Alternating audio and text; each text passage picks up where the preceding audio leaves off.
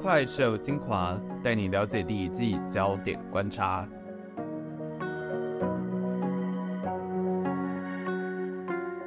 欢迎加入怪兽科技公司，我是王正浩，我是古元。那我们上一集聊完了有关鸿海的历史之后，接着我们就要来讨论相关的议题啦。那首先我们要讨论的这个议题呢，是来自三加三等于无限中啊，目前的一个发展主力，也就是鸿海的电动车。那还要如何在众多企业的一个环视下来突破困境呢？嗯，这里帮上一集还没有收听的听众朋友们解释一下，其实这个三加三等于无限，就是指他们透过三大未来产业以及三大技术去发展。发展整个鸿海的相关策略。那到底为什么鸿海要把它的整个事业重心从专业代工转往这些自行制造的东西，又或者是说它甚至是要自行去建立品牌呢？到底是为什么呢？那主要呢也是因为说这个鸿海啊，它过去在这个做代工的时候，但因为目前呢面临到整个市场的一个饱和，再加上整个、呃、代工的这个毛利呢其实是有下降的，所以呢也导致说这个鸿海呢在现阶段必须要面临到一个转型啊。嗯，其实我在整个代工的方面啊，我们上周的新闻 E P 十二点一 的时候其实就有聊到郑州的富士康罢工事件嘛。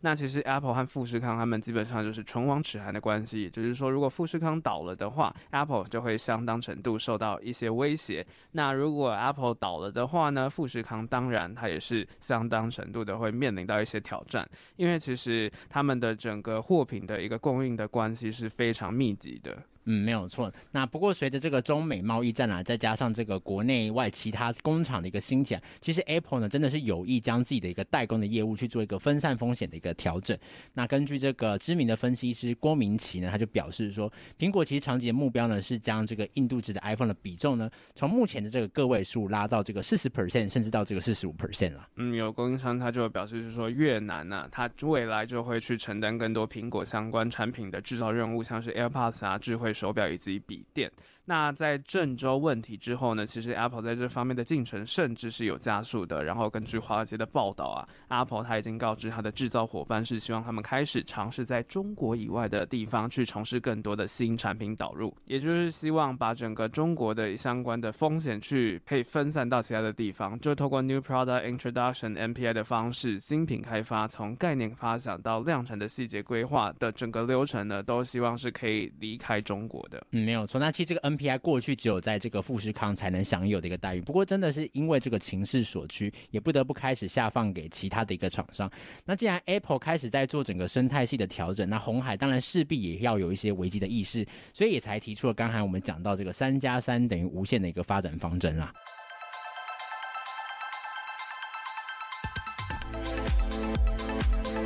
那至于电动车之所以会变成它相当看重的四大产业之一啊，原因一样也是因为有相关的诱因，那分别有四个。首先我们就先从气候变迁开始讲起。其实鸿海他就指出说，这个议题啊，过去一二十年来受到各国的重视，那各界也有注意到温室气体的排放就会造成地球暖化，然后就会带来严重的影响嘛。所以呢，其实他们就非常 care 这一块，而且还有从石油危机就有发现到各种的能源供应问题。嗯，那也为了解决这样子前面的问题呢，就有了第二个诱因，也就是说国际开始在颁布各种环保的一个政策，也提出说对这个燃油车排碳的一个限制。那从这个挪威订定这个二零二五年的禁售燃油车，英国也跟进在二零三零年去做禁售燃油车之类的。那其实台湾呢也将在这个二零三零年让国内各县市的一个公车是可以做到全面电动化的。嗯，那有颁布这些禁令之后，那当然呢，如果我们要把这些燃油车禁掉，想必就是要有相应的一个替代方案嘛。那所以呢，讲到燃油车的相对，当然我们就会想到的是电动车。所以在这一块，鸿海就有认为是说，第三大诱因就是它的整个电动车的商机是非常大的。预计在二零二五年、啊、电动车市场大概会有两千万台的规模。那每台如果是以三万元美金去计价的话，整个的产值会来到六千亿美元、欸、相当于台币 十六点七兆元，所以真的是一个非常大的商机。嗯，没有错。所以许多企业看到这样的商机，其实也是想来分一杯羹，所以陆续的也有投入研发啦。那最后一个是比较最近才开始被大家讨论的一个议题，也就是这个 C A F 的油耗新制。这个 C A F 呢，就是这个 Corporate Average Fuel Economy。 那其实鸿海就解释说呢，这是一个车厂耗能总量的一个管理的机制。嗯，那这个新制度其实就是今年二零二二年正式在台湾上路的一个方式，它就规定小客车啊、商用车以及机车这些整体的新车，它的油耗管制的目标就会有所提升。那如果没有达到这个标准呢，有些车款就必须要被淘汰。那为了要达到这些标准呢，其实车厂就会分别引进纯电动车啊、油电车这些车款去平衡油耗。嗯，也就是上述的这四种风气呢，也让鸿海甚至是各国大厂争相要在电动车的市场里面能够分到一杯饼。那既然这么多的一个厂商都要来投入电动车的一个市场，那鸿海有什么样的优势可以让它脱颖而出？那它又有怎么样的一个发展的策略？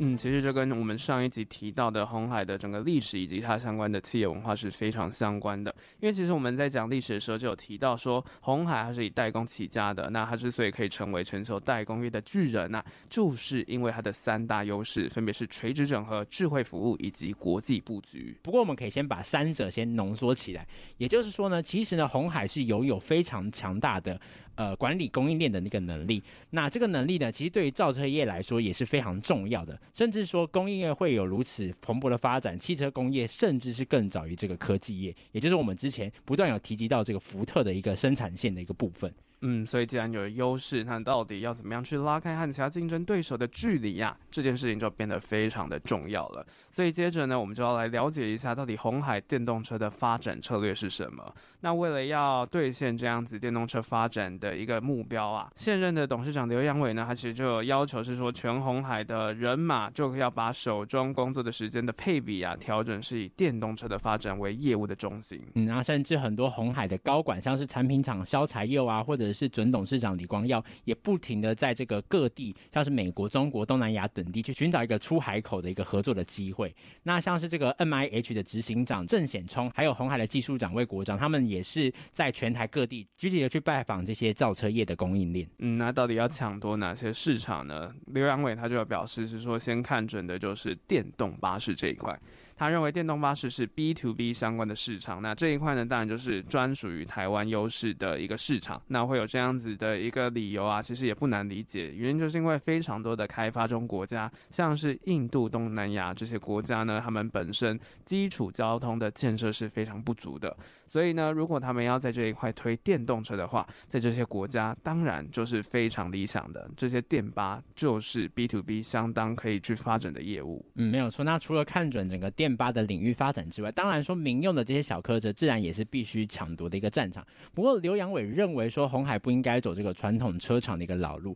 他就以这个 P C 时代为例啊，他说在这个 P C 时代主要获益的是来自于 Wintel 阵营，也就是这个英特尔加这个微软。那手机时代呢，是苹果跟 Google 赚到钱，所以他就主张说，我们应该要将自己的位置定位呢定位在平台，那这样子是可以创造相当大的一个机会的。嗯，所以在二零二零年的时候，他们就成立了一个开放平台，叫做 M I H， 就找来新创电动车公司未来的创办人郑显聪去负责这个业务，那就会去主导各种的规格的制定啊，串联各种供应链，并且进行软体定义汽车相关的研究。那在这个平台上啊，会员是可以去彼此资源共享，而且是开放式的架构，还有互相的专利授权。那不少的会员其实已经开始着手开发咯。嗯，那鸿海其实也透过这样的平台呢，他就可以去找到他值得支持的公司去加以扶持，透过入股啊，或者是交叉持股的方式来建立更深度的一个合作的一个关系。那目前鸿海的手上的相关会员呢、啊，其实就有包括 Fisker、拜腾、菲亚特、克莱斯勒集团、F C A， 还有国内裕隆这些合作的伙伴。那鸿海在其中的工作呢，则是会聚焦在他们擅长的供应链管理以及整车组装上面。等于是说，这些车厂呢，就会有点像是 Apple 的那种管理方式去进行处理。不过跟这个 Apple 有一点点不一样的地方是在于说，过去 Apple 在整个供应链上，它其实是掌握采购权，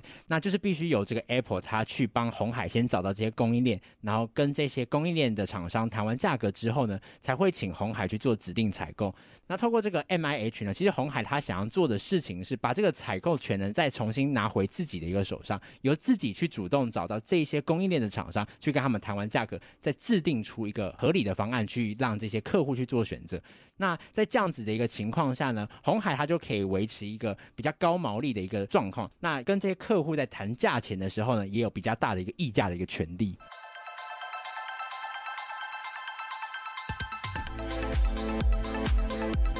嗯，不过这个 M I H 平台其实还是有一些隐忧的，因为它的客户相对来讲是稍微比较被动的。那这样子的话，鸿海它的这个 M I H 还有什么样的吸引力呢？主要就是来自于鸿海，我们刚刚讲的它的整车组装的能力是非常厉害的，它的量产这一块，相信是可以为整个 M I H 平台带来一些商机的。这些品牌要选择这个让其他的这个厂商代工，其实是选择不多，大概只有这个加拿大的车厂麦格纳或是其他二线的车厂是可以来做代工。所以其实呢，如果说当鸿海在这个部分去做掌握之后呢，其实鸿海是可以掌握非常大的一个优势的。嗯，不过我们就整个电动车的市场来看，其实在整个全球市场上面来讲，特斯拉又或者是非常多中国的品牌在电动车这一块其实都已经做了蛮长的时间了。鸿海它到最近才开始加入的话，在这一块呢，它到底要怎么样去追赶已经开始开发这些东西的车厂呢？嗯，没有错。那其实关键呢就在于说掌握这个三电，也就是说电池、电机跟电控。那假如说这三个关键鸿海都要从头来做的话，一定是赶不上当前的发展。所以为什么这个 H I M 其实会变得很重要，也就是说透过这个平台呢，其实这个平台当中就有这些做三电的业者。不过目前比较麻烦的一个点是说，这些公司跟鸿海目前都只是一个联盟的关系，所以鸿海在下一步他要做的是自主的投入研发，或者是透过并购跟合资的方式去掌握这些关键零组件，就会变得非常的重要。它下一步的策略就是在这个部分。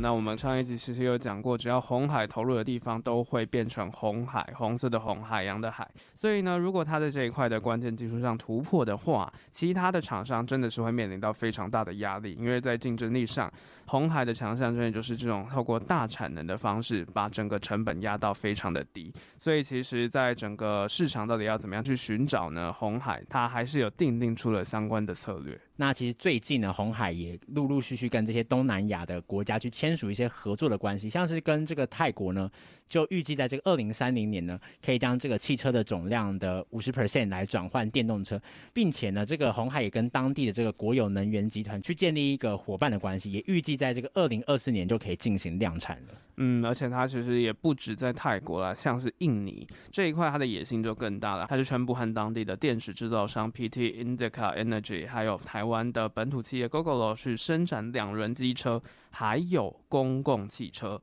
那到底为什么会促成这样子的合作呢？其实就是因为印尼啊，它预计之后会在婆罗洲岛上会去建立新的首都，去取代雅加达，因为雅加达问题就是它的雾霾真的是太严重了嘛，所以呢，为了要建立新的首都，那就势必是有相关的交通发展，所以与鸿海的这个合作呢，就会为新首都的环境建设带来非常多的利多。那当然，鸿海在这部分它也会获得相当大的一个利益，包含在和这些政府合作的时候，在能源上面就可能可以获得一些减免、哦、或者是说在整个厂房的一个呃建制上面，政府就会来负责帮助他们找到一个合适的地方去做建制啊。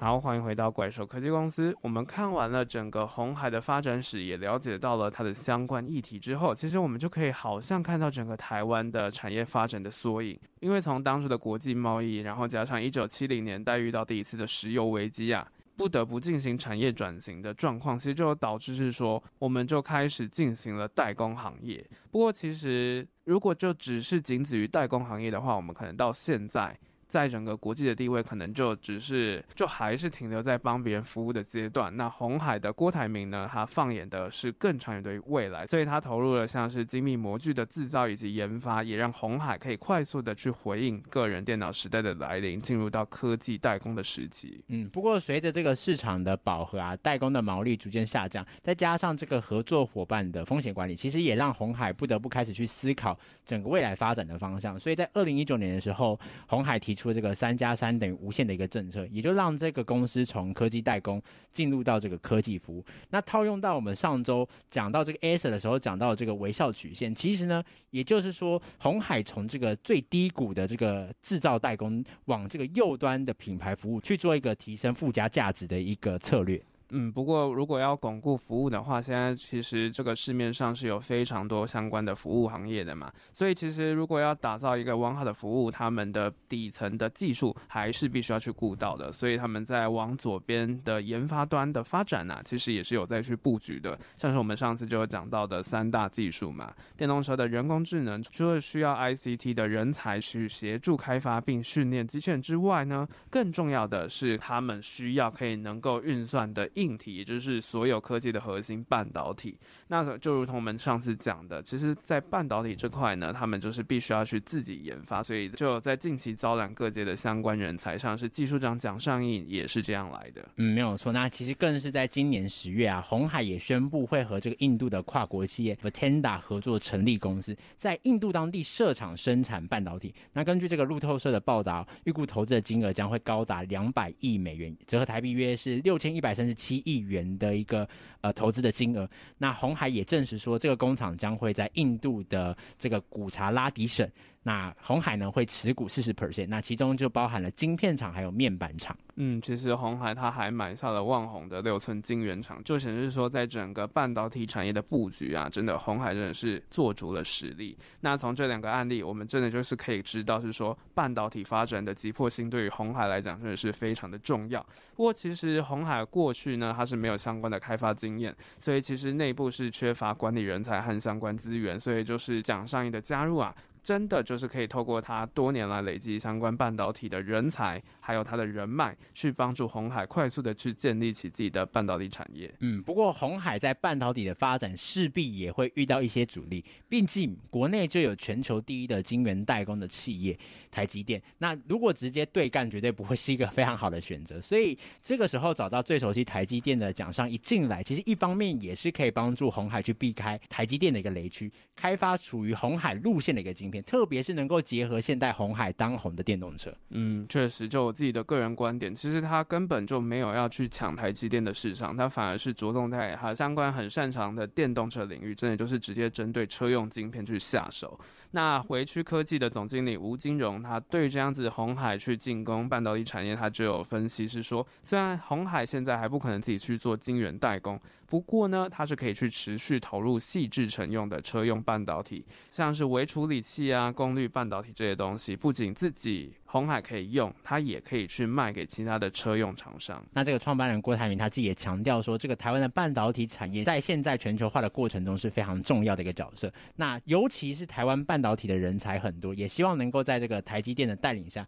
不管是到世界各地，美国、日本、欧洲，可以将整个半导体的一个供应链上下游是串在一起，也期许鸿海也能够成为其中的一个关键的角色啦。嗯，所以从中其实我们也可以看到是说，鸿海的布局和宏基的布局真的也是不太一样，因为我们上个礼拜就有讲到是说，宏基非常 care 的是全球的一个产业分工，不过鸿海呢，它反而是想要透过生态系的方式去整合上下游，去建立一个完整的产业链。那这样子的方式呢，其实在台湾都是有人做的，不过他们的产业别也是有相当程度的差异，但是呢，这两者都是引领台湾，不管是在整个品牌类型啊，又或者是在整个呃比较基层的一些半导体，又是相关的组件类型，都扮演了一定非常重要的角色。嗯，没有错。如果说这个宏基、华硕他们是这个做云，那感觉这个鸿海啊，或者是台积电这一些，它就是做这种地面的这个角色，去往上供应，然后上下互相串联，成为这个台湾科技的一个